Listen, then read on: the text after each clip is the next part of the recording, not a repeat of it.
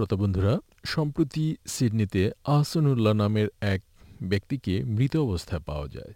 ধারণা করা হচ্ছে, চৌষট্টি বছর বয়স্ক স্বজনহীন, নিঃসঙ্গ এবং অসুস্থ ওই ব্যক্তি হয়তো কয়েক মাস আগেই মারা গিয়েছিলেন। তার সাথে যোগাযোগ ছিল ওহিদুল ইসলাম সোহেলের। মিস্টার আহসানুল্লাহর মৃতদেহ উদ্ধার এবং তার দাফন কার্যক্রমের সাথে যুক্ত ছিলেন মিস্টার সোহেল। আজ তিনি আমাদের সাথে আছেন। আমরা প্রথমেই তার কাছ থেকে জানতে চাচ্ছি কীভাবে আহসানুল্লাহর সাথে তার পরিচয় ঘটে? আমার পরিচয় আমরা যখন ছাত্র অবস্থায় ছিলাম two thousand like five six seven eight এই সময়টায় আমি রোজবেরিতে থাকতাম। ওই সময় একটা লোন কমার্শিয়াল লোন দিতে জব করতাম। তো আচ্ছা, আচ্ছা। ওখানে আমার সাথে ওনার পরিচয় আর কি। উনি ওখানে জব করতো। কিন্তু ওনার কোনো কোনো আত্মীয় স্বজন বা বন্ধু বান্ধব ছিল না আত্মীয় স্বজন বন্ধু বলতে আপনার উনি আসছে একজ্যাক্ট জানি না বাট মানে টু থাউজেন্ড এর দিকে আসছে যতটুকু জানতে পারছি তিরিশ থেকে পঁয়ত্রিশ বছর অস্ট্রেলিয়াতে আছে। বিগিনিং ওনার ইয়ে কাগজপত্র ছিল না আর কি। তো বিভিন্ন জায়গায় কাজকর্ম করতে হয়তো যেভাবে যেভাবে চলতো আর কি। আর যেটা আমার মনে হয় যে বিগিনিং থেকে এই দেশের সাথে একটু যোগাযোগ রাখতো না মনে হচ্ছে আর কি। আমি যেটা দেখলাম আর কি বিভিন্ন জায়গায় যে নিউজ বা সোশ্যাল মিডিয়াতে দেখলাম যে ওনার এখানে মানে আপনি ছিলেন একমাত্র ওনার যোগাযোগের মাধ্যম আর আমি ছিলাম বা- আমি ওই সময় লন্ড্রিতে যখন কাজ করতাম তো হুম হুম, আমি তখন ওইটাতে লুক আফটার করতাম আর কি আমি ইনচার্জ ছিলাম। হুম হুম, তো সেক্ষেত্রে আমি অনেক বাংলাদেশের জব টব দিয়েছি ওই সময়।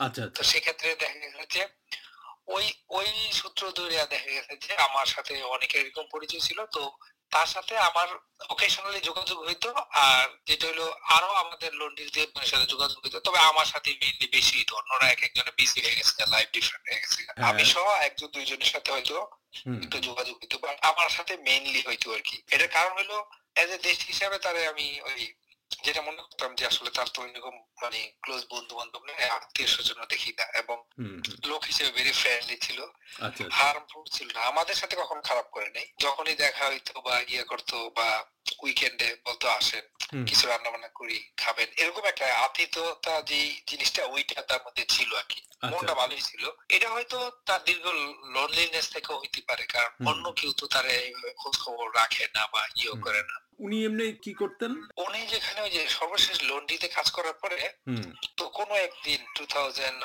নাইন বা নাইনের দিকে এইট বা নাইনের দিকে একজ্যাক্ট মনে নাই তখন মেলবোর্ন কাপের দিন সে ওই সিডনাম স্টেশনের পাশে একটা বাসা ছিল। স্টেশনকে গিয়ে সে ওখানে থাকতো। ওখানে অনেক স্টুডেন্ট বা অনেকে সিঙ্গেল রুম ভাড়া নিয়ে থাকতো।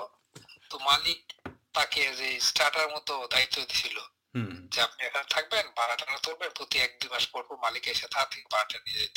আমরা ওই বাসায় গেছি মাঝে মাঝে। বাট যেটা হলো কোনো একদিন এটা পরে জানতে পারছি সে কোনো একদিন সে ওই মেলবোর্ন কাপের দিন তার কাছে যে টাকা ছিল প্লাস ওই যে মালিকের যে টাকা এই সহ সে ওই মেলবোর্ন কাপের দিন হর্স রেসে ইয়ে করছিল আর কি পেট ধরছিল। তো সেই ধরনের কাজ একটু করতো। ওই সময় সে সিডনি থেকে সে ওই যে ওই দিন হাইরা সে ওই দিন রাতেই সে চলে গেছে মানে নিরুদ্দেশ হয়ে গেছে। নিরুদ্দেশ হয়ে গেছে। এই জিনিসটা আবার চার পাঁচ বছর পরে জানতে পারছি। সেই আমাদেরকে বলছে। আচ্ছা তখন আচ্ছা। ওই নিরুদ্দেশ হয়ে সে পরে জানতে পারল সে ব্রিজবেন চলে গেছিল। সে আপনার অনেক চার পাঁচ বছর ছিল। ওই চার পাঁচ বছরের মধ্যে কখনো আমার সাথে তার যোগাযোগ হয়নি। আমার সাথে মানে কি আমাদের যারা গ্রুপ যা ওই সময় জব করতো কারোর সাথে যোগাযোগ হয় নাই আমরা তারা খুঁজে পাইনি যে কই। তো ওখান থেকে যাওয়ার পরে সে টু থাউজেন্ড সতেরো আঠারোর দিকে একজ্যাক্ট খেয়াল নাই। ওই সময় সে একদিন আসলো তখন সিটিতে এসে আমার ফোন দিছে যে সোহেল আমার নাম সোহেল নিক নেম আপনার সাথে একটু দেখা করতে হবে। তো আমি বললাম যে ঠিক আছে আপনি কোথায় ছিলেন? কয় আসো আসলে দেখা করব। গেলাম তো ওখানে ওই যে গভর্নমেন্টের কোনো একটা ইয়ে আছে হাউজিং ওই টাইপের ওখানে সে আইসা উঠছে আচ্ছা আচ্ছা কমিশন হাউজিং ধরনের হ্যাঁ হাউজিং কমিশন বা এই ধরনের একজ্যাক্ট হাউজিং কমিশন অনেকে ওই যে যারা হোমলেস থাকে তাদেরকে ফর টেম্পোরারি বেসিসে ওখানে রাখে। খাবার টাবার দেয়। তো আচ্ছা। এই জিনিসগুলো খোঁজ খবর রাখতো। ব্রিসবেন ওইভাবে ছিল এবং সে সিডনিতে এসে ওখানে উঠতো তো আমার থেকে কিছু টাকা চাইলো টু হান্ড্রেড ডলার যে আমার দরকার। আচ্ছা তো আচ্ছা আমার কাছে দেড়শো ডলারের মতো ছিল আমি বলছি দেড়শো ডলার রাখেন আচ্ছা ভাই আপাতত কাজ চালা আর যদি পরে লাগে তাহলে আমি দিব না আবার। আচ্ছা। এখন আপাতত নাই। সে বলল আচ্ছা ঠিক আছে। তখন সে আমাকে একটা ইয়া দেখাইলো কাগজ। আচ্ছা কাগজ দেখায় বলল কাগজটা পড়তে বলল তার কাগজটা পড়ে দেখলাম যে আসলে তার পার্মানেন্ট আচ্ছা তো পরবর্তীতে এই কাহিনী জানলাম সেটা হলো এরকম ছিল ব্যাক স্টোরি সে ওখান থেকে আপনার ইয়াতে চলে গেছিল সারে ফস্টার স্ট্রিট একটা ফস্টার হাউস আছে। তো ওই ফস্টার হাউসে যখন ছিল তখন ওই ফস্টার হাউসে আপনার একদিন অসুস্থ হয়ে পড়ে গেছে পরে ফস্টার হাউস থেকে তারে আপনার হসপিটাল নিয়ে গেছে। আচ্ছা তার বয়স কেমন ছিল? সিক্সটি ফোর তো তখন ওই মেডিকেয়ার তার ছিল না বিকজ মানুষ ইলিগেল ছিল। পরে তারা আপনার সোশ্যাল ওয়ার্কে কল করছে হসপিটাল তখন সেই সোশ্যাল ওয়ার্কের কাছে আপনার সবকিছু স্বীকার করছে যে দেখেন আমি তো কাগজপত্র নাই তো তার ওই সময় তার দুইটা কিডনি নষ্ট তারপরে তার চোখে সমস্যা। আপনি ওয়ার্কে যেটা বলল যে দেখো আসান। কোনো সমস্যা নেই তুমি illegal everything is okay but তোমার চিকিৎসা হওয়া দরকার। তোমার যে কন্ডিশন তুমি বেশি দিন বাঁচবে না যদি এভাবে থাকে দুইটা কিডনি নষ্ট হয়ে গেছে তোমার চোখের সমস্যা তোমার ডায়াবেটিক্স পায়ে ফুলে গেছে তোমার এগুলো চিকিৎসা দরকার। Okay I will manage everything ওই আপনার সোশ্যাল ওয়ার্কারই বলছিল যে দেখো তোমাকে যদি বাংলাদেশে পাঠায় দেয় আমি তোমার সাথে যাব। কখনো পাঠাবে না। তাকে এসুরেন্স দিছিল। তখন সে নিয়ে গিয়ে তার জন্য তিন মাসের ভিসা করছিল যে তার মেডিকেল কন্ডিশনের উপর বেস করে। হ্যাঁ কারণ চিকিৎসার জন্য তো আপনার লিগ্যাল বা ওই যে লাগে, হ্যাঁ। দরকার হ্যাঁ। তখন ওই পরে চিকিৎসা তার শুরু হইল আস্তে আস্তে তার চোখে অপারেশন হইল আস্তে আস্তে সে ভালোর দিকে যাচ্ছিল আর কি। যখন আমার সাথে দেখা হইল তখন সেই কাহিনীগুলো আমাকে আমার এক্সপ্রেস করল যে এই জিনিস হয়েছে এই সোহেল আচ্ছা, তখন ওই আপনার ইন দ্য মিন টাইম ওই যে সোশ্যাল ওয়ার্কার সে আবার ওই উইলিয়াম ইনস্টিটিউটে কিছু লিগাল অফিস আছে ওরা বড় বড় হাউস যারা ওই আপনার লিগাল বড় বড় কাজ করে ব্যারিস্টার ধরুন একটা ব্যারিস্টারের সাথে এনগেজ করে দিছে ব্যারিস্টার তার মেডিকেল কন্ডিশন এবং কাহিনী সে তার সরাসরি মিনিস্টারের কাছে অ্যাপ্লাই করছে। বিকজ তার আচ্ছা। আগেও কেস সবগুলো রিজেক্ট হয়ে গেছিল। এখন মিনিস্টার লাভ অপশন আচ্ছা, তখন সে স্পেশাল ক্ষমতা বলে মিনিস্টার থেকে সে পিয়ারটা পাইছে। ইন দ্য মিন তার আবার আপনার একটা কিডনি ও পাওয়া গেল একটা অস্ট্রেলিয়ান লোক তার একটা কিডনি ডোনেট করল। লোকটা জীবিত ছিল জীবিত থাকা অবস্থায় তার একটা ডোনেট করছিল। আচ্ছা, কিডনিটা তো কিডনি ট্রান্সপ্লান্ট হওয়ার পরে মোটামুটি সে গেটিং বেটার সর্বশেষে তাকে কিডনি যে যেটাতে ট্রান্সপ্লান্ট করছিল ওটাতে একটু কমপ্লেক্স দেখা দেওয়ার পরে তাকে রেফার করেছিল আরপি হসপিটালে তো এলো ইয়া তার সাথে আমার এবং সে সবসময় আগে পরে কি আপডেট হইতো শেয়ার করতো। এবং সে তার সাথে সর্বশেষ আমার দেখা হয়েছে আপনার two thousand last year fourteenth June মানে আমার ডটারের বার্থডে ছিল তো আমরা ওখানে ঘুরতে গেছি। আচ্ছা, তো লাঞ্চের সময় আমরা বললাম যে এই লোকটা একা থাকে কেউ তো এইভাবে তারে খোঁজ খবর না। তাকে নিয়ে আসি তখন নিয়ে এসে একসাথে লাঞ্চ করলাম। তো মাঝে মাঝে আমি মাঝে মাঝে ফোন টোন দিতাম বাট ওই আপনার বিশেষ করে জুন জুলাই আর্লি জুলাই হয়তো একবার দুবার কথা হয়েছে এরপরে আর কথাই হয় নাই। বিকজ। ফোন রিং হয় একবার দুবার রিং হয়েছে এরপরে আর রিংও হয় না। তো তার একটা অভ্যাস ছিল সবসময় সে মানে মোবাইল লস্ট করতো। এবং সে আমাকে যে কোনো ভাবে খুঁজে বার করতো। মানে দ্যাট মিনস আমার নাম্বারটা তার হয়তো কোথাও লেখা থাকতো তো সর্বশেষ আমাকে যে মোবাইল নাম্বারটা দিচ্ছে ওইটাই আমি খুঁজে পারতেছিলাম না। আর আমারও কাজে ব্যস্ততা সবকিছু মিলায়া মাঝে মাঝে ফোন দিতাম বাট ফোন রিং হইতো না। ষোলোই জানুয়ারি আমরা বললাম যে লাঞ্চ করি আর in the mean time Hasan ভাইকে আমি নিয়ে আসি একসাথে। তো আমার ওয়াইফ বলল যে না তুমি একা যাও না আমরা সবাই যাই।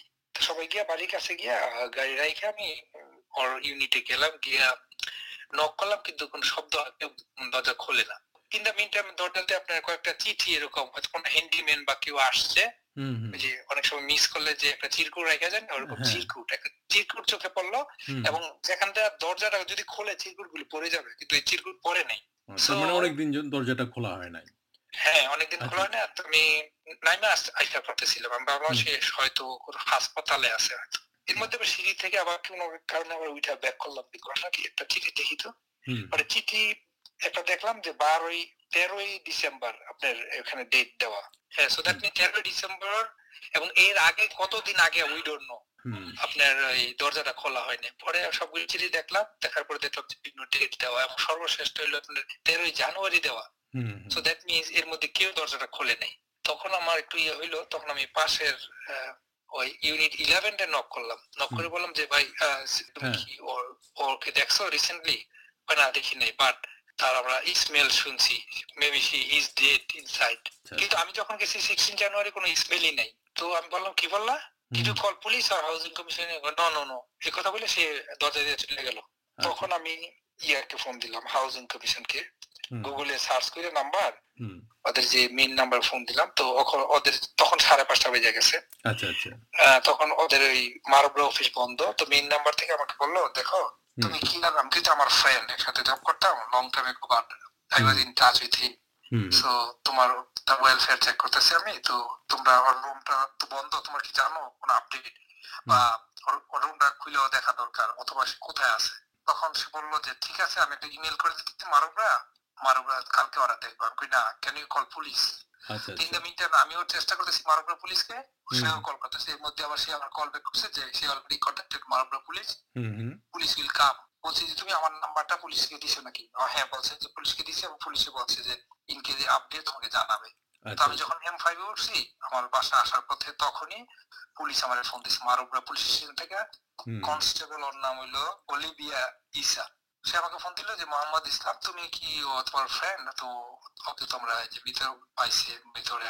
এটা বোঝা গেল যে সেই লোকটা আমরা আমাদের হিসাবে তো এক মাস সামটাইজ বাট হুম। এর আগে অনেক আগেই মারা গেছে। আমার আচ্ছা, মনে হয় না এটা হয়তো চার পাঁচ মাসও হইতে পারে।